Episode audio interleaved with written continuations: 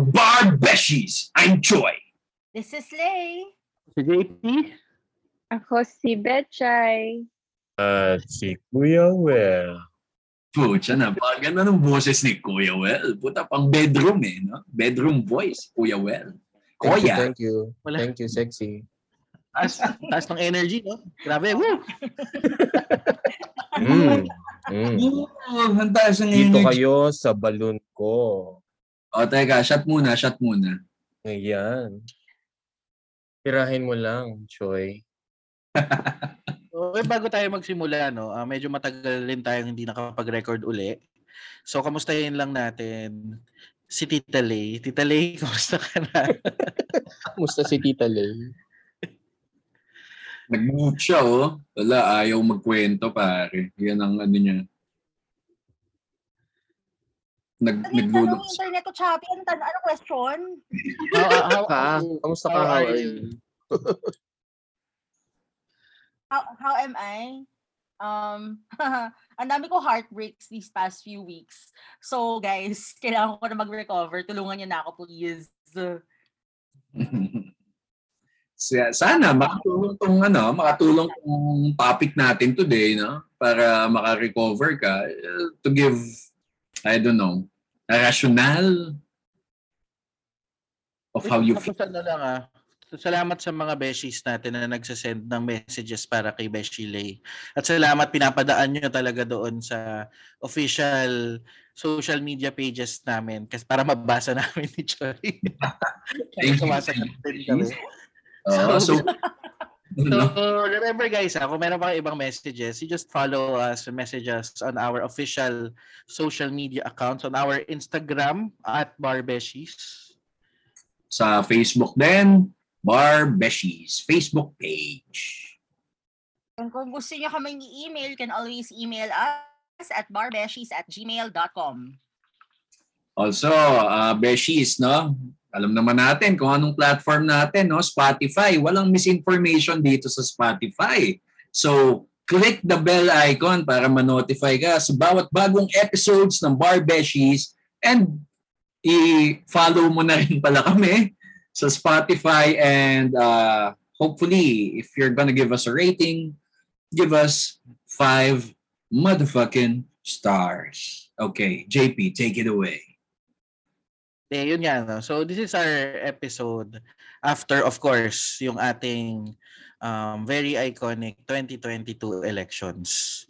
So, tayo bilang mga Barbeshies, before the elections, no, syempre nag-ano tayo, nagsabi tayo ng mga support natin, sino yung mga sinuportahan. We've had the discussions on um, ano yung expect natin sa elections. And we were, uh, uh, how would you say the word? Flabbergasted. Uy, lalim. Wow, big word. ano, ano ba meaning nun? Nakita ko lang yan actually. so, hindi. Mabugang tayo. Parang syempre, lahat tayo, in shock. In, in, in shock pa rin um, on how it went. And kaya nahirapan din tayo actually. No? We, we had to take a few days off before we could record something like this. And uh, we even invited some of our friends, si Kuya Well, si Betchay, to help us. Kasi feel ko yun yung kailangan natin. Eh, diba? Parang pag-usapan to with um, different people para ma-process natin kung ano yung nararamdaman natin. So before we begin, uh, siguro magandang pag-usapan natin eh, from the perspective of of lawyers, 'di ba? Abogado naman tayo. Um, objectively speaking, how did you find the elections? Sinong kahit sino, anyone can start. Parang usually, napakadaldal natin lahat. Unahan tayo kung sinong magsisimula. Pero parang ngayon, ano eh, no? Alala tayo lahat eh. Walang gusto mauna. No, no, no. Ito na lang. Objectively, the elections, I think, were not as peaceful as we would have wanted. I think there are a lot of things that happen that are being brushed aside. A lot of incidents that are happening that happened, especially in Mindanao, that are being brushed aside and remain to be questions right now kung ano man yung nangyari doon. I think objectively yun yung um, feelings ko about the elections, not talking about what I feel about who won. Ha? Generally, like ako sa presinto namin, it was maayos. But I know for for a fact that with the others, it was not orderly, it was not peaceful, it was not the kind of elections that we expected this time around. Ako siguro ano no. Um this is my third presidential elections. Uh and yung first two ko was 2010 and then 2016 of course. All of those automated na. So um during the 2010, 2013, 2016 and 2019 elections, wala akong problema sa pagboto. Um, it was really smooth sailing. Maliit lang yung, yung barangay namin. So, pagpunta ko doon, usually 15 minutes in and out lang ako. Walang pila and all. Um, these elections, hindi ang hindi ko magets is uh, nagkaroon tayo ng mga clustered precincts which was new, which wasn't there. Ano ba yun? Uh, it wasn't there in, well, at least sa precinct namin, no? it wasn't there in 20 10, 2013, 16, and 19. Uh, kasi dati, and ang naalala ko, pupunta ako, yung isang precinct, so yari ako, precinct ko is 200, precinct 200, isang classroom yan. Ngayon, dahil may cluster clustering na nangyari, so isang classroom which means isang vote counting machine or VCM assigned limang presinto. So nagkaroon necessarily ng lines. And uh, mahaba yung line na yun. People were under the sun. And I feel like um, if I, I don't know the, the the reason behind the clustering pero parang naisip ko it's not as efficient when you are uh, conducting an elections during a pandemic kasi ang, ang, ang ano mo nga is dapat mas marami kang machines mas marami kang precincts hiwa-hiwalay yung mga tao kasi nga, it's still pandemic, di ba? Pero dahil nagkaroon ng clustering, mas nagdikit-dikit yung mga tao, less yung mga machines na ginamit nila. And yung iba, nagbe-break nagbe-break pa yung, yung VCM. So, so parang ilang hours, 9 hours, 10 hours, horror story, para lang makaboto. So it was really hard for people to vote now than in any other elections. Parang yun yung naram, naramdaman ko with my own personal experience voting this year? Kayo ba? Kuya Well, ikaw? O ano, uh, uh, ano, I think this is my fourth ano, presidential elections. Ah, ta- parang ano eh, ito na nga yung pinaka na-hassle ako na pi- ito yung ito yung election na pinaka pumila ako. Kasi inabutan ko pa yung last na ano eh, na written ballots. Hindi na hindi ko natatandaan na nahirapan ako dun. Alam So mo. relic ka na pala, Kuya Well. Oo, matanda na ako pare, 42 na Sino ako. binoto mo nun? Si Cory o si ano? Joke. Ano, Sobrang tanda. Sorry, o si Marcos. si Snap it. Apo. Si Apo. Snap elections pa pala yun. Elections pa pala. Yung binoto ko. Hindi ano, ah, ang first election ko yung yung first full ni Gloria. Ah, Mandaya 2004. siya. 2004. Mandaya siya, pare. Yun ba yun? Oo, yung ano, yung I am sorry. Oo, Oo, yan. yan, yan. Yun. Drew Oo, Garcia, oo. oo. Yun yung first na election. Hindi ko na matandaan kung sino yung binoto ko because yun na nga, ah, hindi pa ako ganun ka, ano. Pero, ano, comparing that election or how I voted noon sa ngayon, ito yata yung pinaka-unprepared yung yung COMELEC. Kasi yung sinasabi nga na ano, kasi I have this friend sa Manila nga, ah, eight pa lang siya nandun sa presin, presinto. Tapos sinabi sa kanila na sira nga yung sira nga yung VCM. Tapos para sinasabi sa kanila na manggagaling sa Laguna yung yung card. Pero Opa. 8:30 na, 8:30 na ng gabi, wala pa rin yung card, yung SD. Ah. Ang lala, Laguna yun sa California. Layo. So, ang, ang lala, di ba? Ang lala, ang lala nun. Laguna Well, Basin. Nakakainis kasi parang SD card lang yan. Pwede kang bumili niyan sa, sa CDR King. Di ba? Oo. Tapos alam mo yun, kukunin sa Laguna pero yung ano, yung headquarters mo nasa Manila. Ang labo, ang labo lang. So, oh, ito ito yung parang pinaka-unprepared sila na ano na elections. Ikaw, Betchay, pang ilang election mo na to? Supposedly pangalawa. Pero dahil nga, ang nangyari, okay, ganito. Um, nung nag-register ako this time, noong 2016, dapat maboto ako, pero nasa law school. Sobrang busy ko nun. Tapos, noong 2019, tinamad lang ako kasi sabi ko, hindi naman national elections. So, medyo, hindi ako apolitical ah, mind you. Parang, nag, I'm very, very vocal about the Hindi election. naman namin, about- hindi, hindi ka naman namin i-judge. So okay lang kahit sabihin mong first time voter ka. Municipal lang. Si Pechay, oh. Parang, Pagka-defensive si Betchay. Kasi lahat kayo may comparison eh. Wala akong ambag doon. First time ko. Hindi, but which is good nga eh. Parang for a first time voter, ano yung, Oo, tama. yung experience mo? I mean, what were- is it something that you were expecting? Is it something less? Something more? Okay. Ah, okay. Days, uh, days before the election, nagkakaroon na kasi ako ng anxiety. And it didn't help na ganun pa kalala yung actual election day.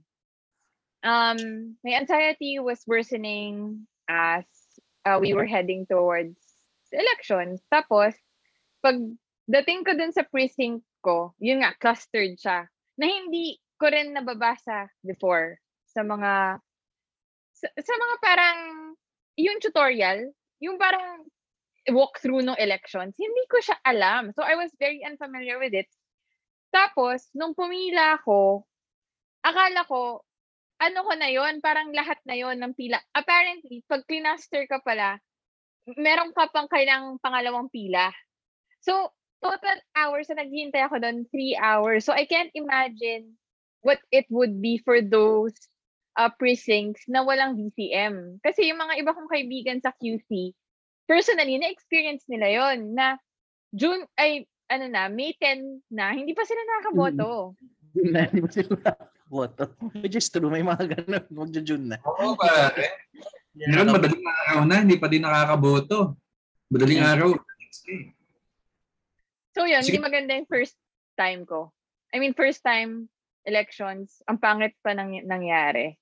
Tapos, nagsusirculate na sa GCs yun eh. Yung mga nangyayari sa bawat, kung yung mga kaibigan mo, nagtataka na, bakit ganito, nangangamusta na na, uy, ganyan din ba sa precinct mo? As in, nagkakaroon na ng comparison of notes. Kaya alam mo na this was a really traumatizing experience, especially for the first-time voters. Hmm. Eh, I'd like to go back dun sa sinabi ni Kuya Well, no? Na parang these elections, parang hindi prepared si Comelec. And uh, siguro parang just to emphasize na itong mga ganitong elections, national elections for the presidency, nangyayari yan every six years. Every three years may midterm elections tayo. Mahabang panahon yun. Di ba? Parang three years, ah pwede sa mo sanang gamitin para ah, bumili ng bagong machines para make to make sure na maayos pa yung mga machines na gagamitin mo. I mean, to the day of the elections, meron pang iba na um, hindi nakik- hindi makita yung names nila doon sa online precinct finder kasi mali yung database apparently na in-upload. So it was it was really parang tama si Kuya Well na, na parang hindi prepared. Kumaga parang nag-ano lang sila, nagdaos lang sila ng ng classroom elections. Ganun. Ganun lang yung ginawa nila, di ba? Parang iboto nyo sino yung sergeant at arms nyo, yung mga ganun. So nung nung ano nung 2016 nag nag-election duty rin kasi ako. Yun ano eh, ewan ko kasi nung panahon na yun hindi hindi kami na-hassle eh. Na, ang pinaka-hassle na lang sa amin yung init ng araw nung panahon na yun. Pero hindi kami na-hassle ng ganito. So, yeah, uh, far cry from the 2016 na 2016 automated elections. They, and they were using the same machines, I think. So, medyo hassle to. Parang may nakita nga akong news eh na um, there was really parang back and forth between different personalities regarding the elections. Tapos syempre, may isa na nagsabi tungkol kay chairman, former chairman Andy Bautista, ah, na parang uh, umuwi ka dito, uh, harapin mo allegations dun sa COMELEC o kung ano mang kaso mo or something like that. Tapos parang naglatag siya ng resibo na parang tignan nyo nga yung 2010, tignan nyo yung 2016 elections. May mga may mga rewards nga kaming nakuha eh because the the elections were that good. Kumaga, um, na-recognize sila for for conducting uh, uh, very efficient elections din. Tapos may reports ka rin na mar- mar- maririnig na um, third time nang gagamitin yung mga VCM machine VCM machines. So dapat uh, you should have expected kung kumbaga kung nasa uh, corporate world ka, yung mga ganyan, ina, ina, ina-anticipate mo na yung mga mangyayari. Oo.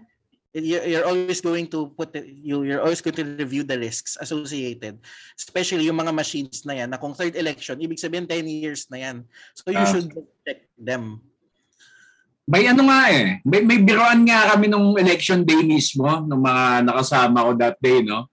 Natangin na, kasi ang daming VCM eh, na nasisira. Naging biroan namin nun, tangin na paano ba nag ano? Paano ba nag-conduct ng inspection ng COMELEC? Sinaksak lang nila nung nakitang umilaw, binunot na, tapos move on to the next machine. Natangin hindi mo lang sinubukan kung gumana yung scanner. Di ba? Ay assuming nag-inspection sila. Assuming nag-inspection sila. Sabi Kasi, nila, nag-announce sila, they inspected all the machines. Sabi nila. Tapos, o yung nga pala, no, para sa mga beshies na nakikinig, no, na baka sabihin nyo, eh, ano ba naman tong bar beshies? Daming, ano, puro, puro reklamo, ano?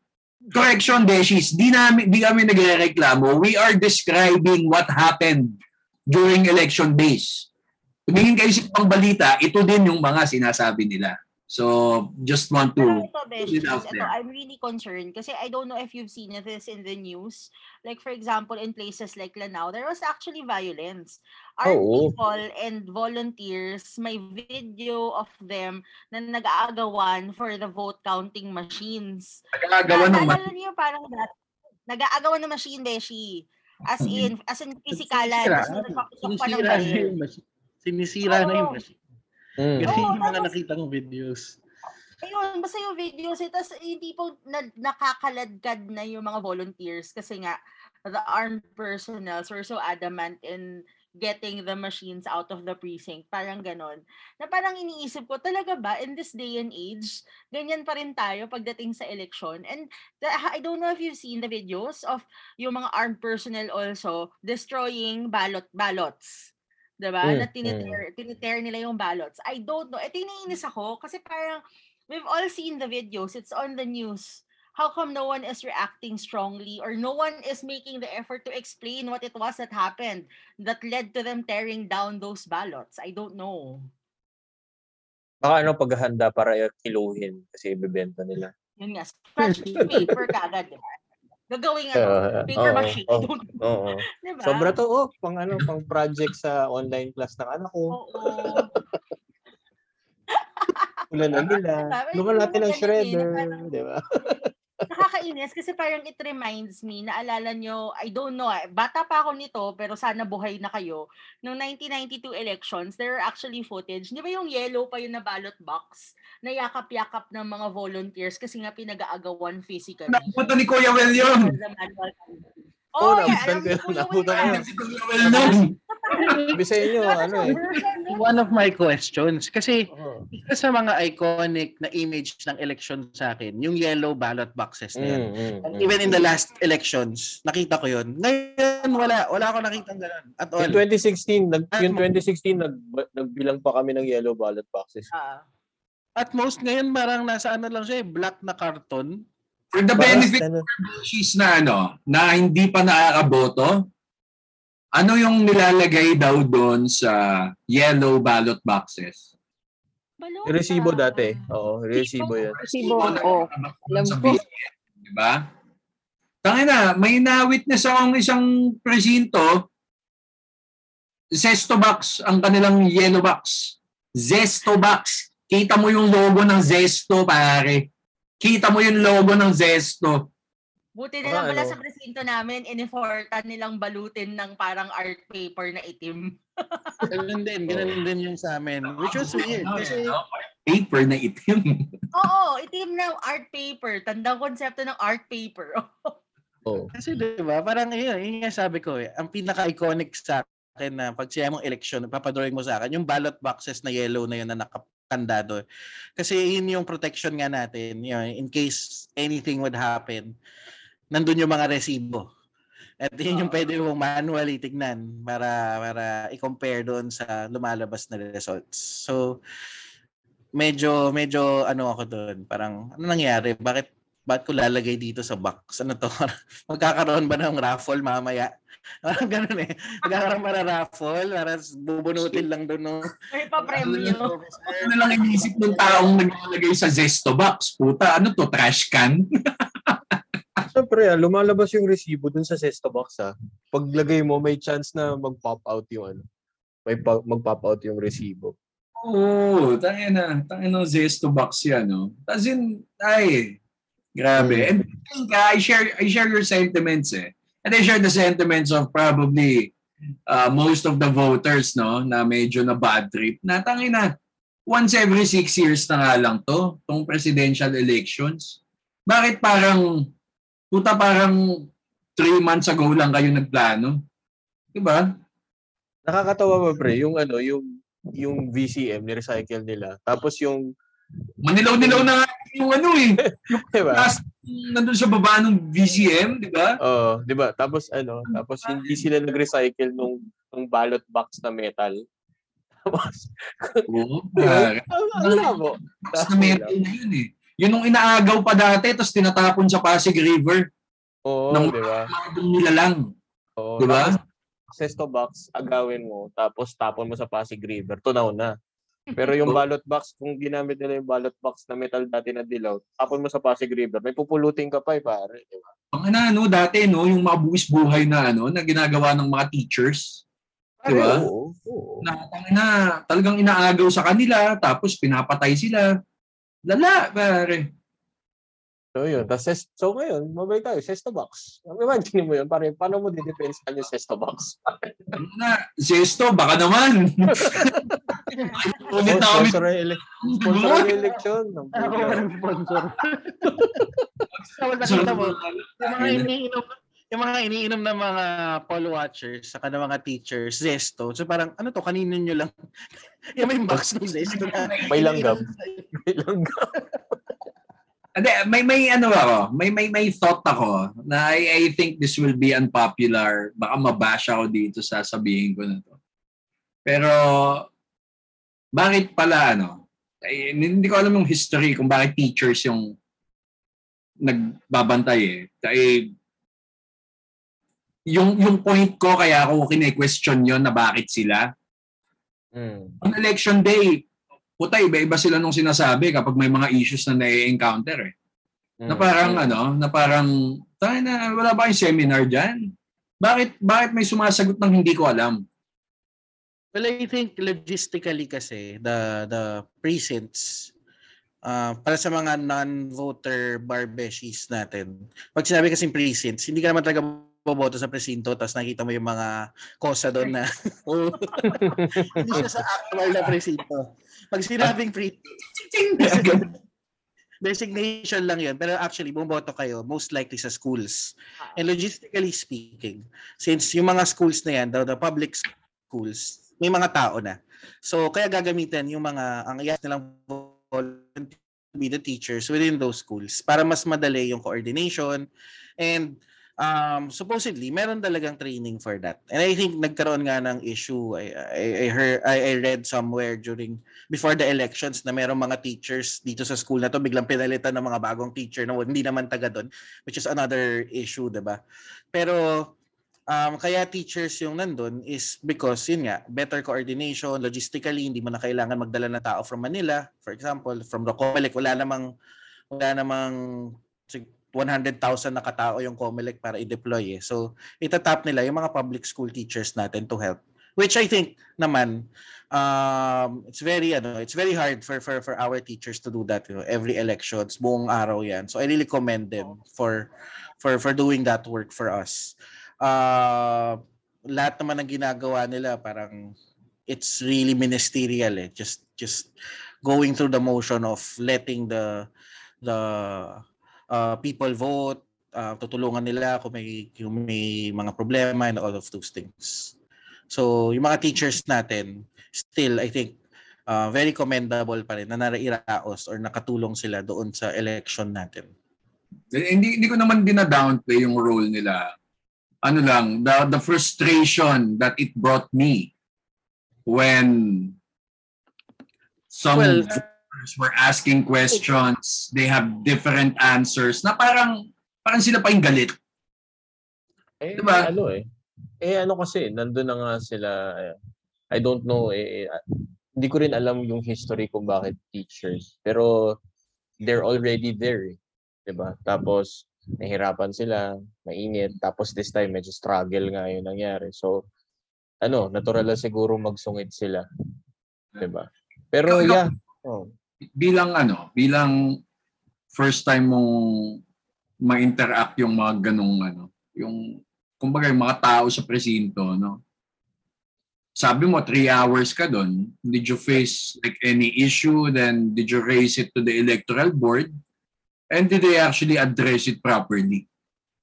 If any. Ako, ako nung tinitignan ko naman, I mean kahit sa surroundings ko medyo worry ako eh. Kasi mamaya biglang meron na pala nangyayari tapos kailangan ko mag-serve as witness. So I, I was very worried. So far, nung time na yon wala akong nakitang irregularities except for yes, the box. Kasi bukod dun sa naka, naka ano siya, uh, black na, yun nga yung parang kay Lay, na naka-wrap lang ng, oo, yung black paper. Ano siya, ang laki ng butas niya. So, pwede mo siyang kunin. Pwede mong kunin yung resibo. Pang raffle nga, pang raffle. Oo, yun yung major Yung irregularity. pwede isostok napunta. yung kamay mo, tapos pwede mo pang halu-haluin bago mo kunin yung ano yung raffle winner. Ganun kalaki yung butas. Siguro kung loko ka na nagpasok ka ng kamay doon para maghulog ng balota, pagkalabas mo ng kamay mo, may mga sasama pa eh. Tapos, alam mo ba, kahit first time voter ka, alam mong may mali eh.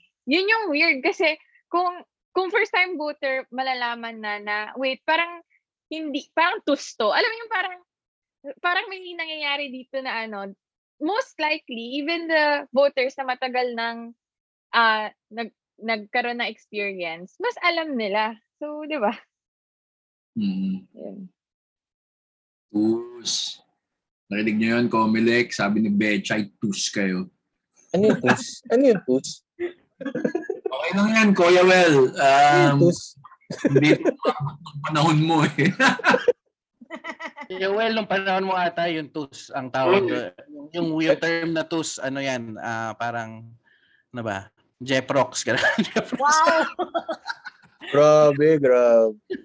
Gago sa ako pare. Taga Naintindihan ko nga yun. Ano eh. sa mga project na. Naintindihan ko nga yun eh. Pero yung tus, Yee! di ba? Pigag, tsaka si, ano, si, ano yun? Jikonyo. So, we've tried as much as possible, no? Uh, we've tried naman uh, to to assess it objectively. I, mean, I, I, I just wanted to throw it out there. May nakita ba kayong any good thing naman with the elections? Well, in fairness, ako din eh. Actually, pareho naman tayo, Japes, na ano, na madali naman ako nakaboto. Um, siguro yun yung mako-commend ko dun sa mga parts na ano, well, ito subjective to. Kasi dun sa presinto namin, although clustered siya, parang pagdating ko, ano eh, ang bilis eh. Yun, mga 15 minutes lang din. Tapos, ang bilis lang din ng ano, tinanggap kagad yung ano ko, yung balota ko. Tapos, nag-reflect naman yung boto ko dun sa resibo. Hmm. Tapos, um, okay naman, ma, ano, siguro yun, yun yung mako-comment ko ay dahil dahil okay yung pagboto ko. ano Personal ba? experience. no? Yeah. I can say, I can say, ano eh, I can say the same thing for my friends na 6 a.m. nandun na. 6 a.m. of the following morning nandun pa. Mm. Kasi ayaw nila, kasi gusto na bantayan ng boto nila, ayaw nilang umalis doon para Mm. bigay lang doon sa 'Di ba? Parang wala na rin tiwala doon sa ano eh. Wala rin tiwala doon sa electoral board eh, sa electoral staff na sila yung magpapasok ng balota. Puta. I think it's the first time that I heard Yeah. in these elections yung parang option na iwan nyo na lang yung balota nyo, kami na po yung magpapasok sa VCM. Parang, ah well, sabi ko, no, ano yung good thing? Well, hindi po siya good thing. First time ko siyang narinig sa tatlong automated elections na pinagdaanan ko na may option kang iwan yung balota mo tapos sila na yung bahala at tapos as iasa nyo na lang sa mga poll watchers na babantayan na maipasok yun doon sa ano which is really really really weird for me Sobrang- Good thing, good thing naman yata yun na foresee nila kasi meron yata silang rule na nilabas. May rule nga. oo. Oo, may rule. So, I think good thing na foresee. Uy, pero ako, Magkakaroon honestly, sila ng problema. Ako sabihin ko honestly, there's no good thing that happened from these elections because the fact that ako, ganyan din ako, 15 minutes din lang ako bumoto eh.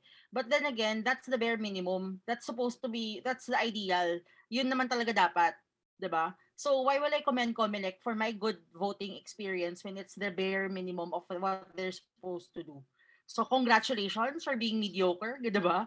Hindi. There's no good thing that happened in these elections for me. Okay so sige nandun na tayo um it was a Sorry, ang election- sulit ko ha. Sorry, isang linggo na, bad trip pa rin ako eh. yun na nga we'll get there nga no so uh, we just Sorry, talked sorry. about Sorry, there's no good thing. About, There's no uh, good for me. Experience natin. Nakakatawa. Sorry. Ayun nga. So, election na pag-usapan natin objectively. Ngayon, pag-usapan naman natin, ah ano yung naramdaman niyo?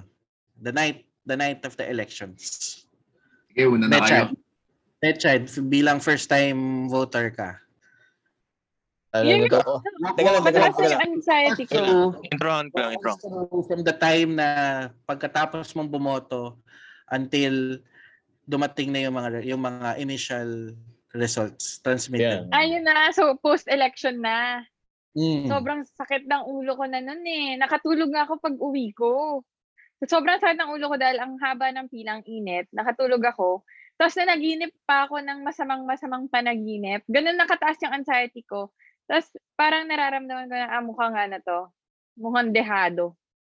Lalo na, mababasa mo na yung build-up eh, na ang dami nang nagkakaproblema na precincts.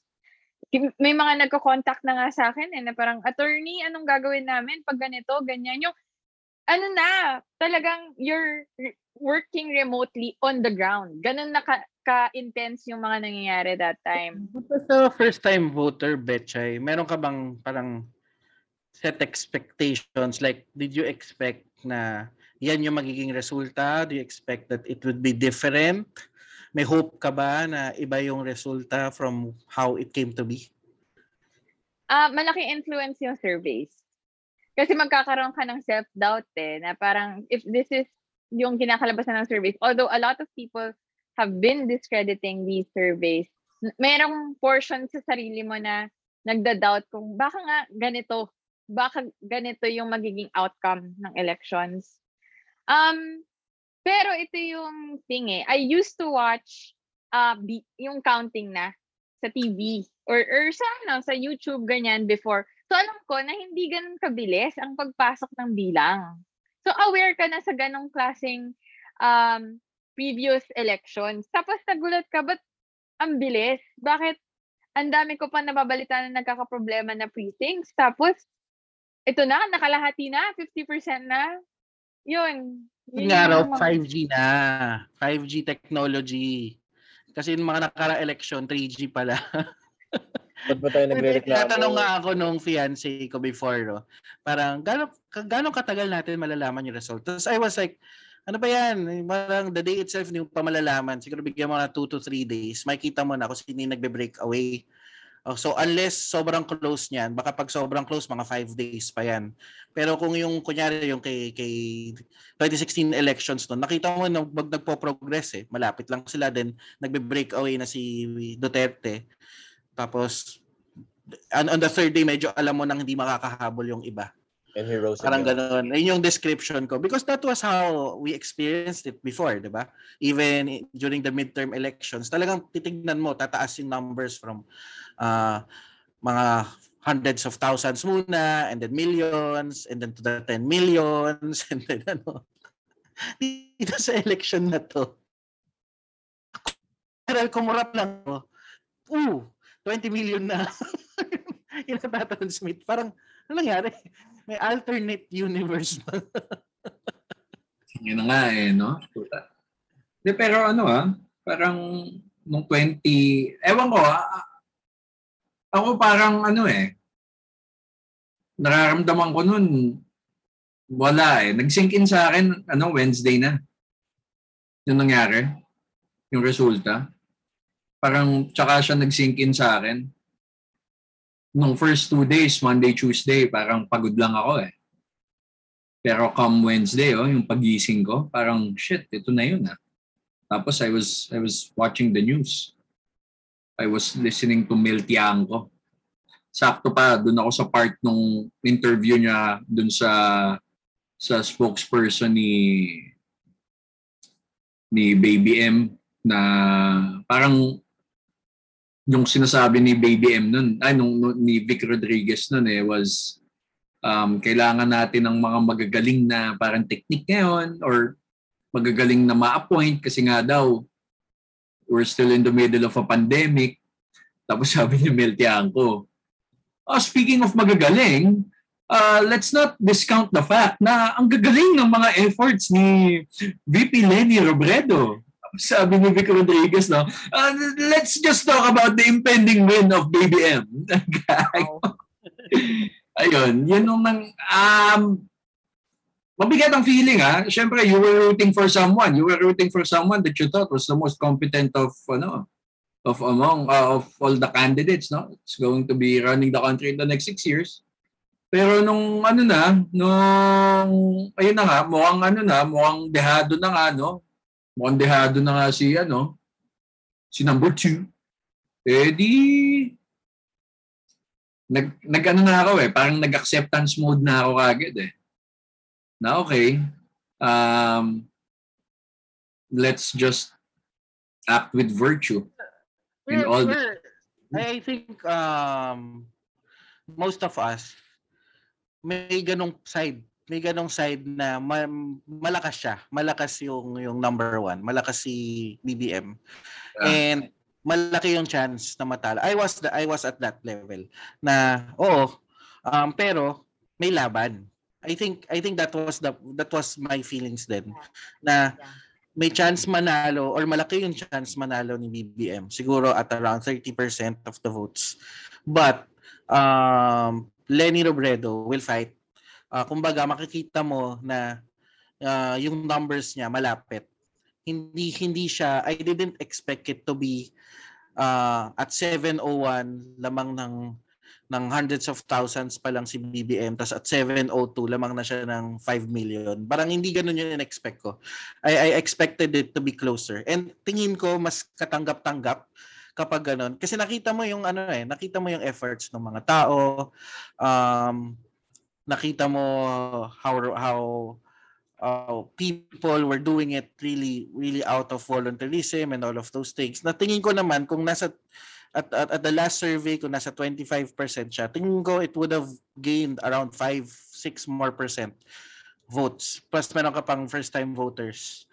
Uh, so I didn't really expect it to be that quick yung pag-transmit ng ng results and that huge of a difference. Ikaw ba, Lay?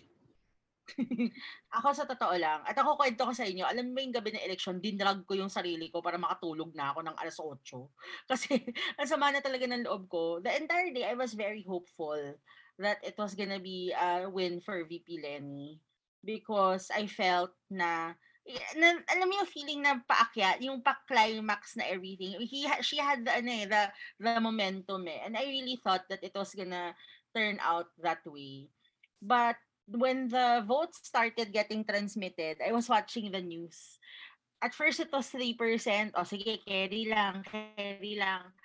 Tapos biglang nag 30%, tapos biglang nag 50%. And you can see the news anchors. They were they were also in disbelief with what was happening in the margins between the first and the second candidate.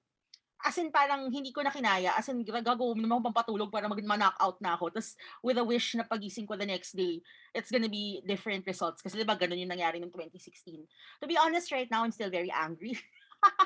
uh, isang linggo na, but I'm still very angry. I think my anger is at a lot of things. Well, for one, I am angry because I cannot believe that I will be living under a Marcos regime in my lifetime.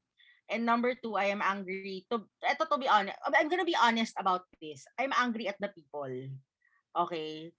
Pero alam ko naman, itong anger na to ay dahil nagdadaan ako sa stages of grief. Okay. Tanggapin na natin yan. Nagsi-stages of grief tayo lahat ngayon, guys. Nadamay, nadamay yung sambayan ng Pilipino.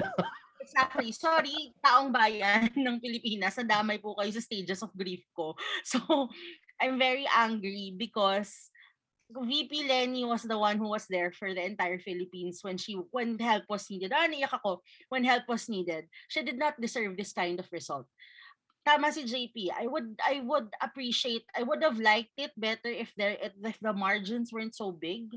Pero yung ganyang landslide na majority, BBM is the first majority president na parang kahit pagsamasamahin mo lahat ng boto ni Pacquiao, ni Isko, and everyone else, BBM pa rin mananalo. I cannot believe that it's like that. Parang, alam mo yung ito pa, isa, isa pang kinagagalit ko. I saw this post from a friend na nagpakahirap na araw-araw nag house to house. May isa siyang mamang nakilala. Tapos nung araw ng eleksyon, nag-poll watcher pa tong kaibigan kong to. Tapos nakita niya yung mamang nakausap niya na nag-promise sa kanyang magvo-vote for Lenny at nakita niya na ang binoto ay si BBM. Naiinsulto ko for all the volunteers who made all this effort to go house to house on the ground to talk to people individually. Yun pala pinagsisinungalingan lang sila. Sobrang nababad trip talaga ako doon, promise. So, obviously, puro galit pa yung laman ng puso ko ngayon. I don't think I will ever reach that point that I will accept that this is the kind of government that we will have. But again, accepting it as a fact is different from accepting this government, period. I will accept it as a fact that he's the president, but he will never be my president. Yun lang, sorry, ang dami ko feelings, no? Ikaw, Kuya Well. Ako, ako, ako. Ah, feelings. Nung lumabas, siguro, nalungkot ako as a father. Y- yung ano, yun nga, uh, seeing, seeing this guy pulling away so fast. Parang ano yun, para Reggie Miller. so yun. Para Reggie Miller, no? 12 points, 8 seconds, di ba? Ay, 8 points, ganyan. Hindi, pero pare, ano, siguro sa father's perspective, ano eh, kasi sobrang magiging affected nga yung anak ko, 'di ba? So yun, nalungkot ako dahil ano eh, bilang nga abogado tayo, tapos meron tayong mga binasa, meron tayong mga sinusundang president, hindi pre- hindi presidente ng Pilipinas, ah, mga presidents, presidents. And ano, we know we know na ano yun eh, na findings of facts kasi yung mga yun. eh. So for for it to be like that. Napayakap na lang ako sa anak ko eh. Alam mo yun? Sabi ko sa ano parang hinalikan ko yung asawa ko. Sabi ko, "Oh, mukhang lalaban tayo. Mas medyo mas mabigat. Pero hindi naman ito yung first time siguro na naging ganito ang Pilipinas. ba? Actually, naiyak ako eh. Kasi parang nag-doubt ako bigla na mali ba yung mga inaral ko nung bata ako. Alam mo yun? Kasi eh, since we were in grade school, we were ano eh, we were taught sa sa eskwelahan na um, may mga atrocities na nangyari and we, the, the Philippines was abused. And then this guy who could not even ano um acknowledge that these things happen, 'di ba? So ngayon, parang yun ba yung ibibigay ko sa anak ko? Alam mo yun, paano ko dedepensahan yung anak ko pagdating ng panahon, 'di ba? Na na ito na yung hinaharap niya. So ngayon, uh, niyakap ko na lang siya.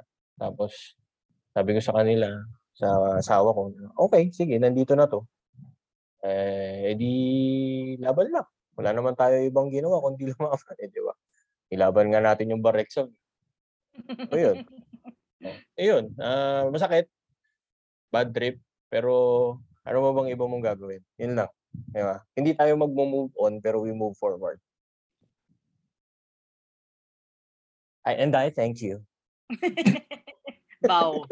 Their narrative is that they are victims of ano eh, they are victims of journalists. Pero May hindi, eh, no? Hindi talaga tol, eh.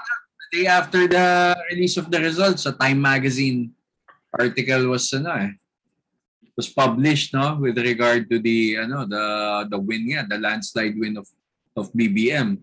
Tapos ayun, parang ano, yung excerpt nun sa kanila daw, parang from the point of view of the Marcoses, they are victims of media that that you know kung ano yung narrative na nakalakihan natin, those were the products of media, apparently. Sabi nila, sabi nila. Um, siguro, ano, by analogy, ano na lang natin, i- i-raise ko lang yung sinabi ni ni presumptive president na ano, na kailangan be 20 pesos lang yung bigas, sobrang out of touch nila sa reality if that's Pare, how they Oo. Besh, di nga niya alam kung magkano yung presyo ng jeep ngayon. Exactly, hindi siya nagji-jeep, Diba? hindi siya malengke para mamili ng bigas. Exactly. Diba? Anyway, Alam mo, sorry ah, ang, ang kinaiinis ko kasi talaga dito, imagine mo hanggang ngayon, wala siyang plans for his first 100 days. It's like, why wait, I, I, I think we, we can't really say that. He has this team of lawyers, may nagtanong. Diba? Tinanong sa isang interview, walang, Hmm. wala pa daw plano. I mean, they're very Hindi honest. siya nagsabi, siya nagsabi, very honest. Si Vic Rodriguez, hindi naman siya nagre-pa-interview eh. So si Vic Rodriguez ang nagsabi, wala pang plano. As in, totally in-avoid yung question. Ito yung nakakainis eh. Kasi parang, you know the thing with volunteerism, we fight for everyone. But it feels like being stabbed in the back by everyone else. Kasi, tingnan nyo, paano nyo naman binoboto ang isang taong hindi nyo alam kung anong plano sa Pilipinas? Diyos ko, Lord, other than by saying na 20 pesos na lang ang bigas. Diyos ko, wala. I, I, I am still in disbelief, obviously. Ikaw, Betchay. Other thoughts? Well, ako, I'm still trying to wrap my head around things eh. Parang pinoprocess mo pa siya. Gusto mong lumaban pero wag naman bara-bara kasi baka mapahiya ka eh. Parang ganun yung thought process ko ngayon eh. More on how we're going to be more organized. Kasi mahirap kalabanan ng troll farms.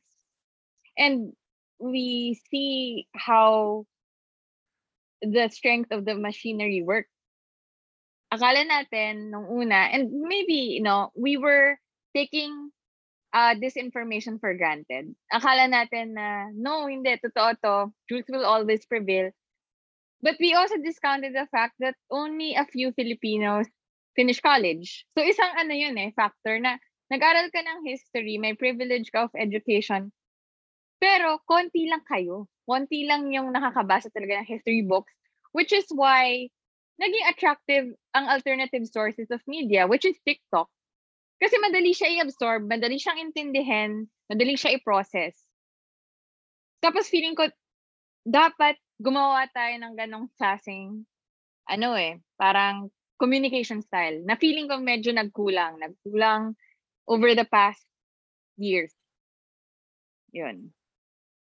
Sabi dun sa Time Magazine na article, isa daw yun sa na-neglect ng ano eh, ng opposition eh. Yung narrative ng history na kumbaga hindi nila na-reinforce. They just kept on repeating what was repeated 30 years ago without actually, um, I don't know, improving the narrative probably, pero how can you do that din eh? Um, from the point of view of someone who's, who, who grew up who read those, who studied those, diba? in grade school, in high school. Uh, there's really no other way to say it eh. Ewan ko, it's a generation thing probably, I don't know. I think ano, what is very glaring with the results of these elections is that there's really a failure of education in the Philippines. I think especially, tingnan mo ngayon, there's pakonti ng pakonti yung um, emphasis on history. I think even with this new with this move to K to 12, tinanggal ang history subjects in high school. So basically what that what the children know right now is that yung history na si Magellan naka, nakahanap sa Pilipinas and all of those basic things. But the more current, the more recent history of the Philippines is not really given emphasis. Diba? And yes, we are part of that privileged group that were educated that way. Nakita ko na I think what is very glaring right now is yun nga, there is a failure of education in the Philippines. Kaya ganun kabilis na influence and ganun kabilis na sway yung perception ng mga tao. You know, kanina, before we started recording, Kuya Well and I were talking about how kasi ako naman to a certain extent naniniwala ako na fine BBM really won but he won not because of an informed choice he won because of a disinformed choice by the majority of the Filipinos worldwide yun yung masakit doon. Willing ako mag-concede na walang dayaan. Pero yun yung masakit eh. Yung nangyari, hindi siya dayaan na black and white. Dayaan siya na pailalim. Diba? You can't punish that that pag-spread of disinformation but you do know inside your heart that it's morally wrong. Ayun. Huwag ka daw mag-alala. Si Sarah naman na daw ang ano, ang. Department of Education. Well, alam mo, Oo, ito nga, to be honest, these past few days, I've been, I've been, I, parang medyo natatakot ako. There was this one friend, I posted something on Instagram about being one of the 14 million that voted for VP Lenny. And I have a friend that commented, Hoy girl, baka ma-red tag ka. Tapos parang, I didn't know if it was meant to be a joke or if it was a serious warning to me. I know naman that she's not BBM, ganyan. Pero I think there are people that are genuinely scared right now that the climate is really changing even if wala pa, hindi pa siya na-proclaim as the winner. Well, then I started thinking, eh ano naman ngayon kung ma-red tag ako? hindi naman ako influencer. Kahit may, kahit may bar beshies tayo, di man tayo influencer levels para ma-red tag at bigla nilang madampot, di ba? Pero it's a, it started to make me think of the dark times ahead. And sakto, the day of the elections, palabas sa HBO, Harry Potter. Yung last two Mm. movies. Tapos if you remember, the last two movies were about, di ba si Voldemort sta- suddenly coming into power. Nilagay niya si Dolores Umbridge sa Hogwarts kasi yun nga, they wanted to change that narrative and to control the students to build a new uh new generation of wizards, 'di ba? It kind of feels that way. Yung ganun yung nangyayari. Pero I I want to be hopeful na at the end of the day, good will always prevail. It will just take time and I just need to survive these next few years to see that good prevailing. Harry Potter is dead. Okay. Harry Potter. Okay. Hindi ano, alam mo yung yun nakaka kasi ka si yung daughter ko kasi nag nag-moving up lang over the weekend. Tapos bigla ako na-realize, ay, ano, K14 na, hindi na K12. Thank you ah, thank you ah. Parang mag-a-add ako no, 20 years old na mag-graduate anak ko from high school. Parang, salamat ah, salamat talaga. Tapos hindi niyo ako tuturuan ng history yung anak ko. Thank you. Ako na lang magtuturo ng kabulustugan sa anak ko kung panay kalokohan lang din nagturo. Dami-dami ko pa na akong kabulustugan, di ba, Jay? um, in the, in the, during the election night, I post a question uh, on our Instagram, di ba? Kinamusta ko lang. Sabi ko, Barbeshis, how are you? And of course, uh, maraming nag-respond dun sa mga listeners natin. Most of them, uh, yung parang same same sentiments as as as, as kung ano yung meron tayo. Pero there were those na talagang personal, personally na replyan ko. Like, there we have a listener who is six, just 16 years old saying na ah, hindi ko na po alam kung mag-aaral pa ako. Ah, hindi ko pa alam kung may worth pa ba na tapusin ko yung college ko. And it dawned upon me kung ano yung effect nito, nitong elections na to, especially to the young ones.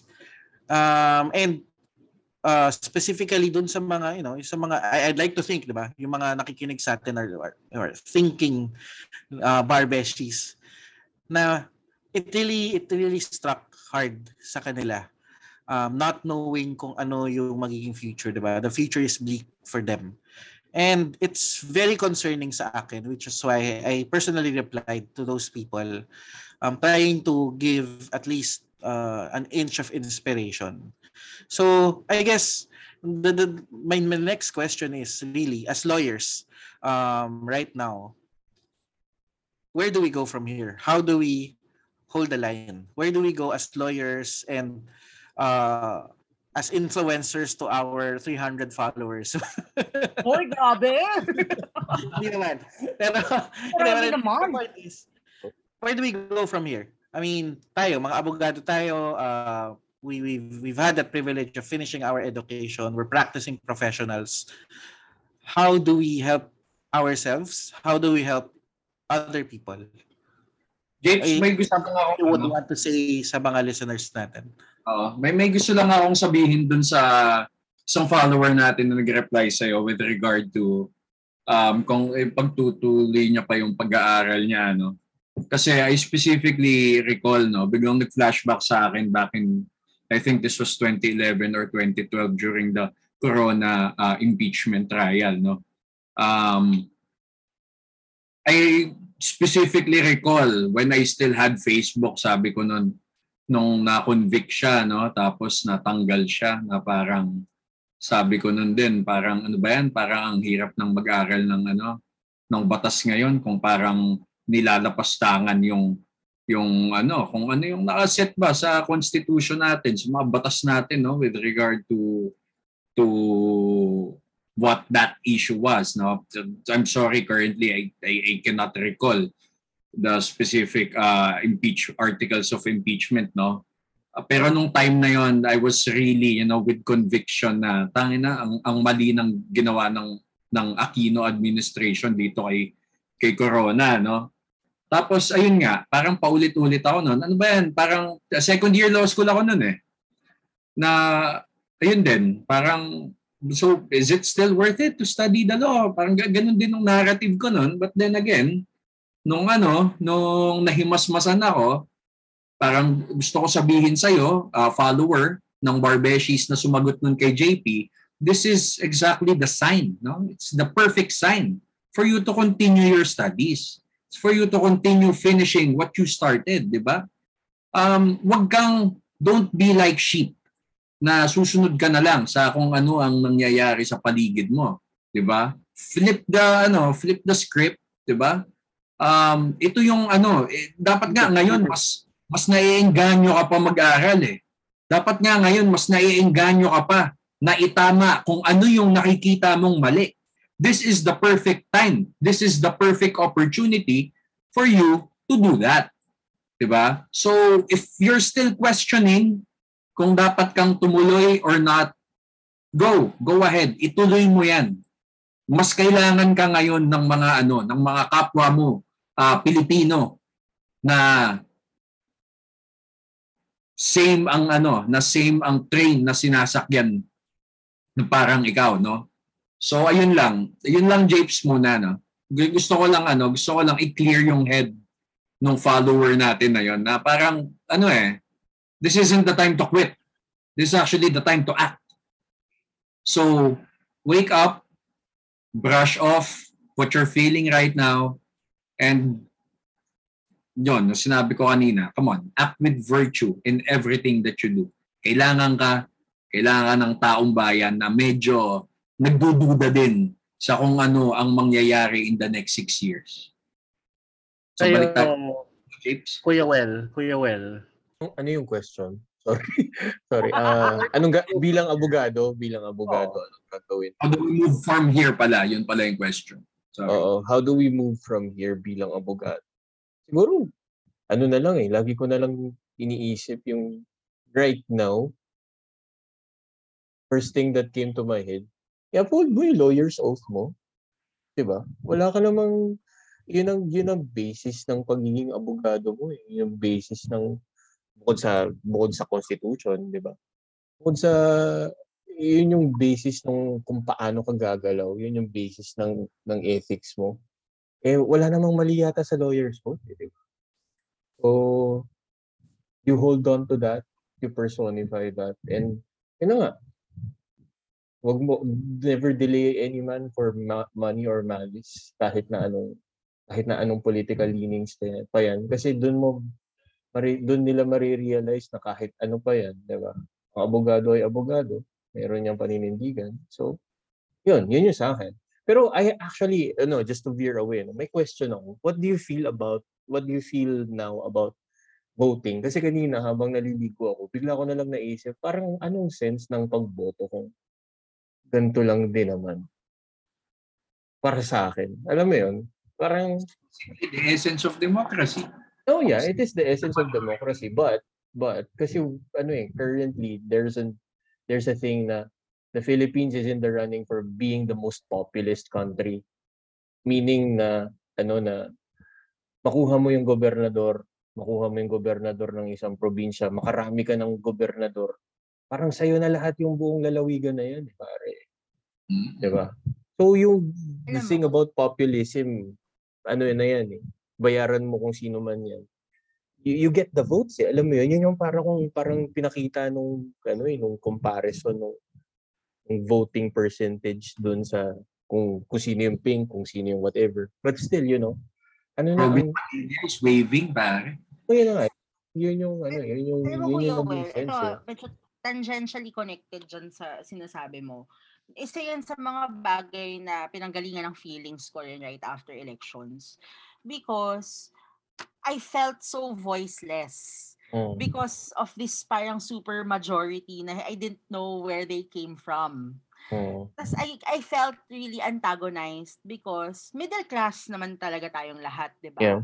And pag dumating ang panahon ng dilubyo ng bagyo, ng pandemya, alam naman natin na hindi kinaya ng gobyerno. Sino ang tumulong? Middle class. Mm. Para mabigyan ng ayuda yung mga tao. And yet, bakit para tayong tinanggalan ng boses? Di ba? Parang, and yet, parang, parang nabaliwala na, alam mo yun, parang galit kayo sa Mm. amin. M- Kasi I see votes that are retaliatory eh. That, Mm, that's, yeah. 'di ba? Votes na retaliatory kasi ayaw nila sa mga edukado, ayaw nila sa tingin nilang mayayaman, ayaw nila sa oligarchs, ayaw nila sa sa, sa at sa narrative na daang matuwid, ayaw nila sa narrative na let's go for the educated vote. And I felt so antagonized by that. And I felt very, very voiceless. But ha, after processing my feelings about this, the elections it, it it's the it's the ano eh, it's really what a democracy is supposed to mean. It's sad na the governors, especially in the province, ganun yung yung control nila sa mga probinsya at sa mga constituents nila. Pero Mm. I don't see any other option eh other than really empowering the individual. Kasi right now, I think the reason why the constituents are so parang patronage politics kasi ito yung mga taong tutulong sa kanila, feeling nila. Mm. 'Di ba? At kaya ako, I really believe it's really in, empowering the individual Filipinos na they should understand that they don't owe their politicians for anything. What their politicians are doing for them is the bare minimum of what they should be doing. Kaya parang ngayon, napapaisip ako. That's why, you know what? In as much as I will appreciate the government for its efforts, I will not be thankful because it's their job. 'Di ba? Why will you congratulate someone for doing the bare minimum of what they're supposed to be doing? Kasi doon naman yung nagsisimula eh. Mm, 'Di ba? mm, We think Mm. they're gods because they're able to give us all this ayuda, this Mm. help, when in fact that's their job. That's why Mm. we elect them there in those positions. So yun, I think it's really in empowering the individual talaga. mm. Well, Yeah. I share the same sentiment with Kuya Well eh, na parang tingin ko kasi while it is true that your vote is your, you know, it's your Voice, your yeah. voice. If if the vote uh, is based on this multitudes of lies na finid mo sa mga tao, are you are, are you really giving them a choice? Kumbaga, pinush mo sila, you you you you you um, put in these different nudges on them through different machineries such as disinformation, kahit paunti-unti, ni-nudge mo sila to the direction of where you want the votes to go. Biniyaran mo, mo sila ng, ng 500, 1,000, 2,000 pesos para mag-lean towards another candidate. And you're not even giving your, your platform to the people, then was there really a democratic choice? Or is it something that you took away from them through these nudges? Ni-nudge mo sila into believing that they are making their own choice wh- when actually it is not. Mm. Binuo mo sa isip nila. And and and that's that's that's I think that's the most anti-democratic way of of of doing it if you're a politician. Kasi hindi mo binigyan ng boses yung mga tao. And and it's classic no? Na um we, we always say that you know this is the that that's the class A and B is this percentage 3% class C uh, C and D and 20% and then the rest yung mga votes mo talagang nandoon na sa DE F or kung ano man. And if they are voting based on their choice dapat mapupunta ka doon sa sa time na mas marami na yung class C saka class D kaysa sa class E if they were given the correct if they were um, really choosing uh, kung ano yung sa tingin nila makakatulong sa kanila but Mm. because you have these nudges on them through different kinds of machinery it's not just buying their votes it's parang in-inception mo sila eh. In-inception mo, pinalitan mo yung na- nasa loob nung No, no. Oo, nung vault, nung vault. Nung vault, oo, nila. para into believing na na may windmill doon sa loob ng vault na yun. Di ba? So, kala nila, they're making their own choice when actually, it's not their choice. They didn't make their own choices. And I, I think that's the most, eh, that's, yun yung pinaka pangtatraidor sa sa sa sa sa country na pwede mong gawin. Yung hindi mo man lang binigyan sila ng basic uh, chance to voice out or yung basic uh, right nila to vote. Binalak mo yon. Even if sabihin natin na sila talaga yung nag-vote, pero actually, kinontrol mo sila Mhm. into voting using these different kinds of nudges. Parang yung ano, parang ano yun bro, no? yung akala mo may choice ka pero wala talaga. Di ba? Oo. Tapos And most ito pa ha, You have a choice. yung, oo. Tapos yung, yung isa pa siguro rin na, napansin na kasi nag, nag ano eh, ito yung nakita ko, yung para nagbigay rin siya ng elitist vibe, yung yung campaign, not, not to take away the, the, the pink campaign ha. kasi sobrang overwhelming eh. Pagka pinapanood ko rin siya sa sa SOCMED, nakakabilib siya na ganun yung it's a sea of pink everywhere, di ba? Pero ano nga, ang nakakatawa kasi yung yung mga nagrarally daw sa pink vibe, wala daw hulas kahit na buong araw buong araw na nasa init ng araw ang pa rin. Besh, hulas ako doon, promise. promise, hulas ako doon. Pero, pero hindi sila babaho. Alam mo yun? Yung, yung, yung pawis sila, Promise din, may mga mabaho. o amoy ano, amoy ano, amoy leeg ng baby, mga ganun. Yung Sabi-. Sabi nga nila, di ba? Di ba sabi nila, parang ano, ano lang daw, edited daw.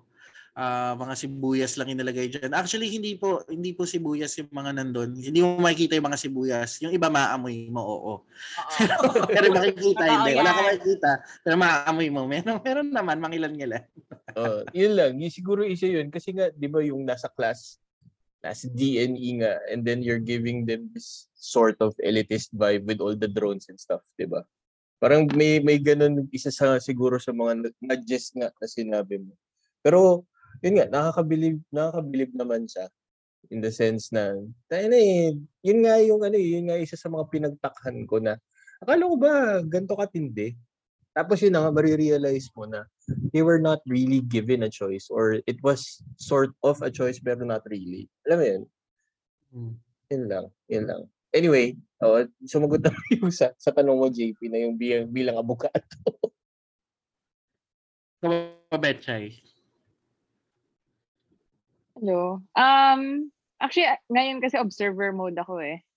So I guess I I can't say for long for how long kaya ko ba na mag-observe lang ako for the next six years? Pag-aaralan ko muna kung ano yung next best step. Or nagsasayang na lang ba tayo ng oras?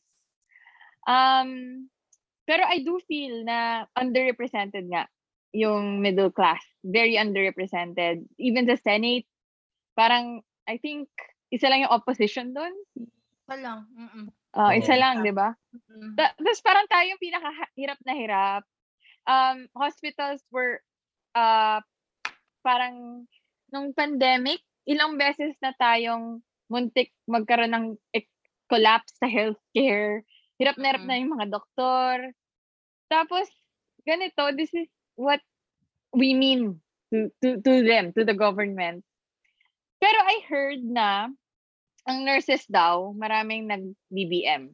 And it was because of uh, yung fault ni Pinoy for not increasing uh, sa ano nila yun eh, sa salary. Mhm. So, yun, naging effect pa yun. Kaya marami ng BBM. Uh, but in any case, no, parang naniniwala ako na the middle class deserves more din. As, syempre, yung, lalo na yung mga class na mas nahihirapan, pero mas parang hindi nabigyan ng choice. Yun. O ano, siguro I'll go for a, a rant lang konti dito, no? And I want to take it off from what Betchay said. Na yung middle class has to be given more credit. Because, you know, tulad nga sabi nila eh, technically tayo yung backbone ng economy na to. Why? Because the classes A and B, while they're earning so, so much, they're paying as much taxes as the highest middle mid mid level uh taxpayer. And most most of the time pa maghahanap pa yan ng ways for tax exemptions. Mm. So para mabumaba yung binabayaran nilang tax. Classes D and E um thanks to the train law which is okay din naman talaga. 250,000 uh, exempt ka. Hindi ka hindi mo kailangan magbayad ng income tax. And tayo be- being in the middle class, tayo yung mga withheld kagad sa income natin yung taxes. Walang choice. Kukunin kagad yung taxes natin. Especially na naka, lalo na kung nandun ka sa medyo parang ang tire mo nandun sa 25 to 32 na. Ka- ka-level mo lang yun nasa mga class A and B pero yung kinikita mo hindi naman ganun kataas. Kawawa talaga. Um, and the, and kung meron mang maapektuhan, 'di ba? Kung bumabagyo, tayo yung diretso pa rin yung pasok. Alam mo yun, parang yes, hindi hindi yes, very thankful na hindi tayo binabaha yung mga bahay natin and all of those things. But from the perspective of um pagpapatakbo ng ekonomiya, it is really the middle class who is one of the biggest contributors to that, contributors to that. Tayo talaga yung backbone. If I have a message for for everyone who is listening, um, I think it is high time para maging mas critical tayo. We analyze the information na pumapasok better. Um, lalo na ngayon na nawawala na yung line between traditional media and alternative media. And very much so, kiniklaim ng mga alternative media na sila na yung new media.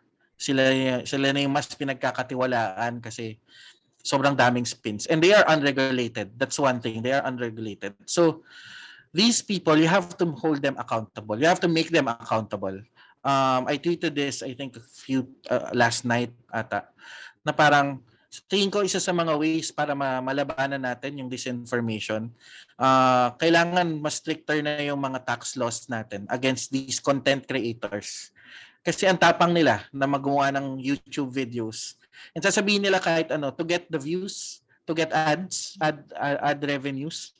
And hindi pa ganun kalakas yung yung batas natin uh, para uh, ipag-register sila, pagbayaran sila ng mga taxes. And they are what? Because of the millions of views that they get, they get as much as 50, 60, 100,000 pesos per month from YouTube.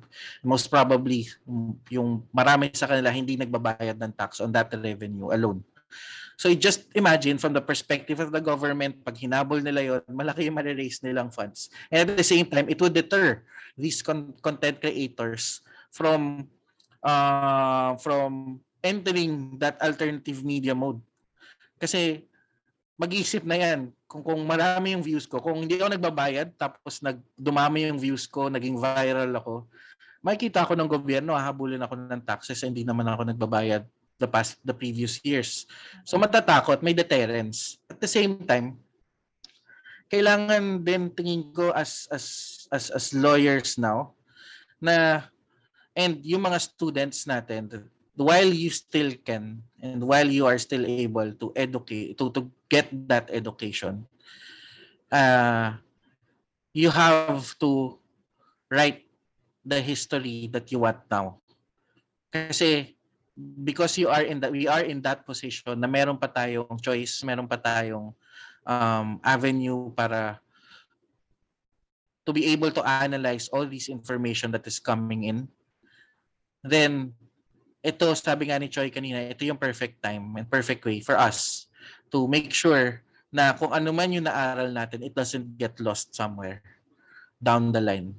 And it's really really that challenge for us to fight the disinformation na lumalaganap ngayon. Tunay yan, tunay.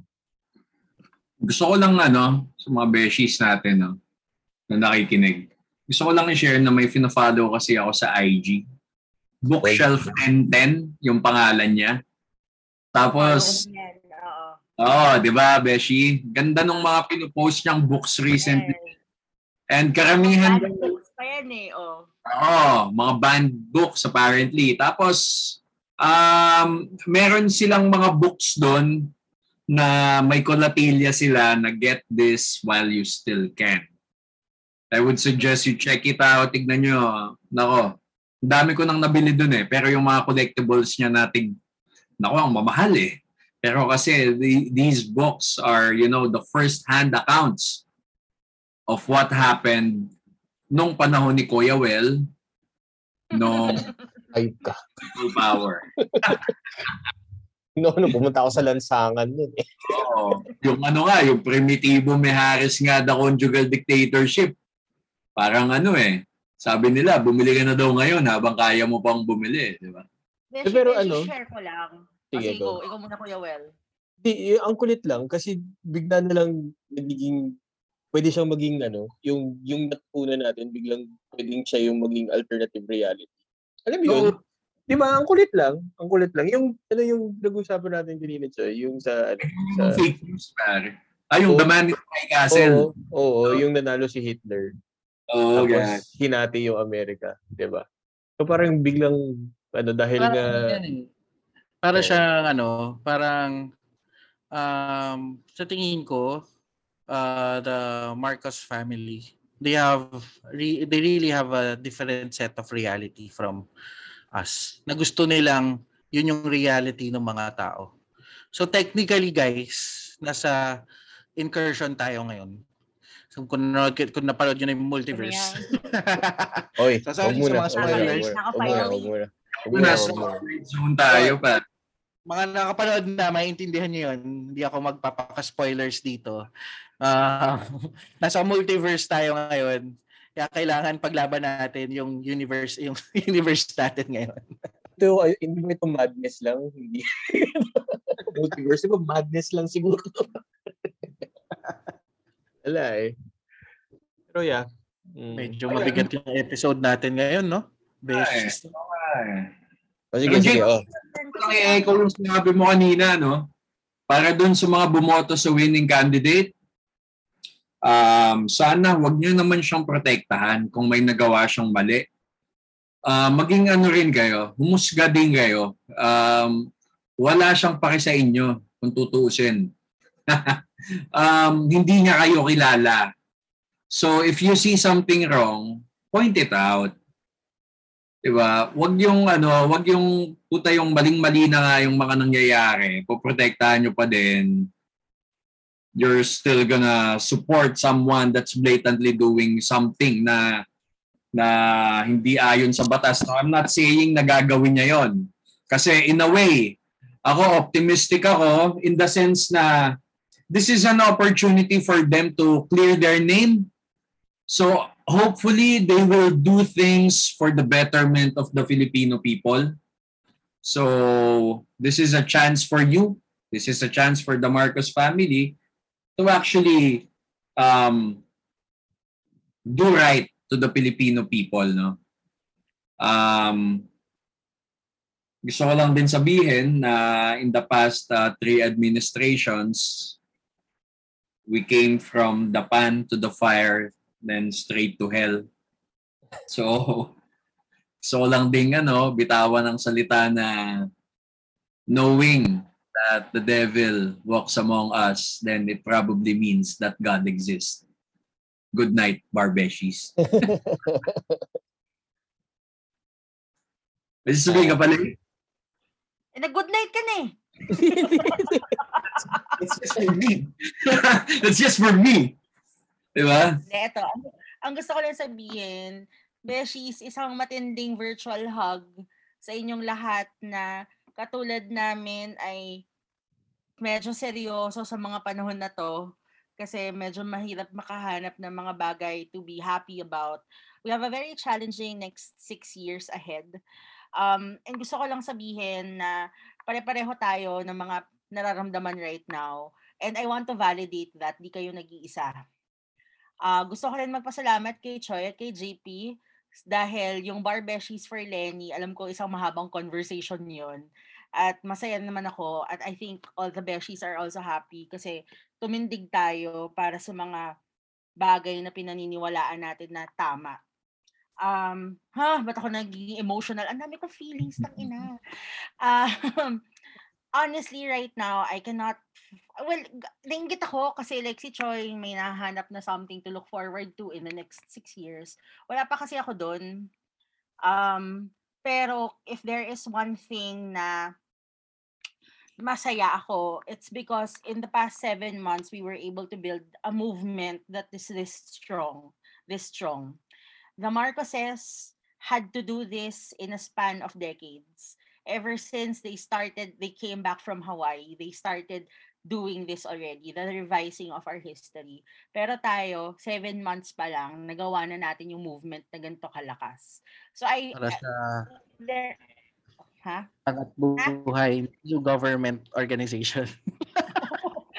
Yun. Pero ang sa akin lang, um, wag tayo, and I'm saying this to myself and to everyone else, wag tayo ma matakot.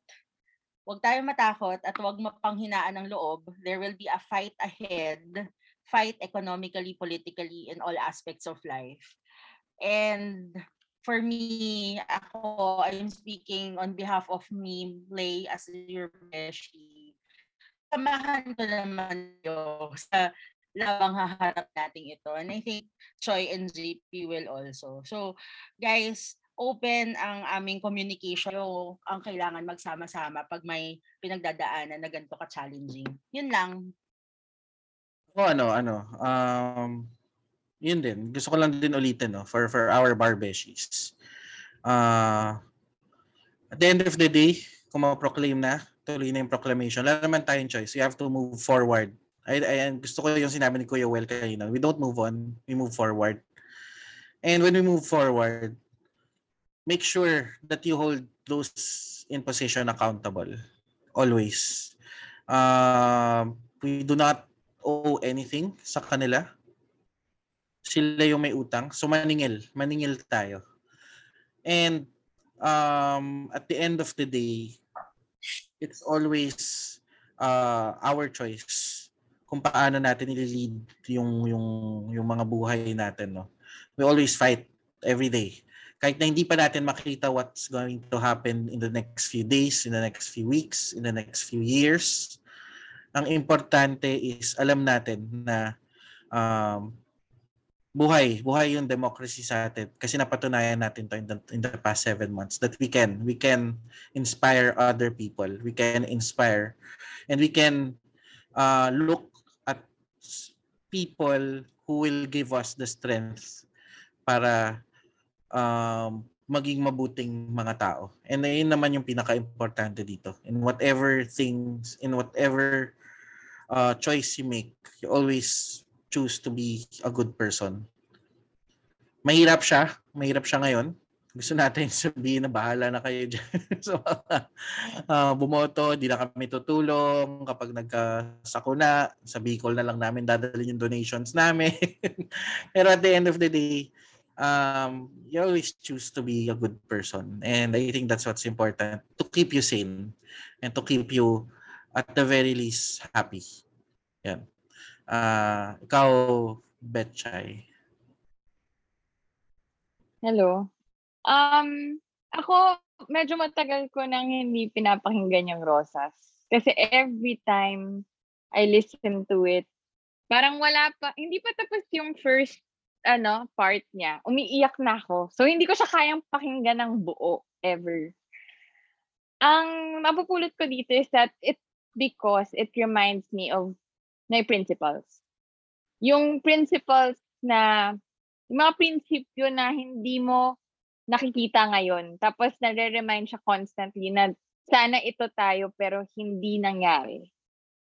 Um, naniniwala ako na I might not even get to live long enough to see those, uh, to see real hope materialize. Pero at this point, what matters to me is yung future generation na eh. Y- yun na yung mas iniingatan ko. It's not going to be about me anymore. It's not going to be whether or not I still see the light at the end of the tunnel. But what matters is that the future gets to see that. Yan. Ganda nun. Kuya Well, Grabe yun. ikaw na. Sige, go. Hindi. Eh, ano, akala ko, Sabi ni Betchay, parang na, biglang kumanta tuloy sa isip ko, at hindi ko. anyway, sorry, sorry. Kuya Well, go. Akala ko kasi ano eh, yung, hindi, mag, maraming lohan tonight. Kasi ano, magkakamustahan lang tayo, tapos pag, magra-rant, tapos pagagainin lang natin yung loob ng isa't isa. Akala ko mag, ano, mag, Di pa pala tayo ready? Oo. Akala ko mag, ano, bibigyan ko lang kayo ng joke tungkol sa mga inane things katulad ng masturbation. Mga Pero, ano ba, uh, wala akong ganun, hindi pa ako, hindi ko alam kung anong sasabihin ko. Pero kanina, tinitingnan ko lang yung anak ko. Tapos nanonood lang siya ng, ano, ng game. Parang dun ko lang siguro ibabase na kung meron ka ng pinagtutuunan ng pansin tapos meron kang malaking malaking kalaban. Parang kanino ba ibubuhos yung enerhiya mo, di ba? So, alam mo yun, lagi kong tinuturo sa anak ko everyday. May mantra si may mantra yung anak ko eh. Kunyari, paalis na ako sa office. Lagi kong sinasabi sa kanya, oh, B, nasasagot siya, kind, B, nasagot siya, nice, tapos NB, great. Yun ang mantra niya bago ako umalis ng bahay. So, I think applicable pa rin yun sa grown-ups. Di ba? Hindi mo naman kailangan piliin kung sino man yung tutulungan mo kung nangangailangan yan. So, yeah. I guess we should all be kind to each other, be nice to each other, and be great to each other. That's all we need to do. Di ba? So, yeah, whatever, whatever the next few years will give us, hindi ka magkakamali kung mabait kang tao. So, yun. Yun tayo. Nice. And with that, Uh, Barbeshies, see you. I'm Joy. Ako si JP.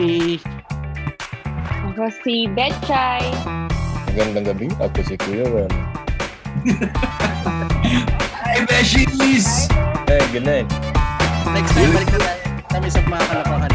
We will see Echay and Kuya Well in the coming episodes, hopefully. Doon sa episode na yun,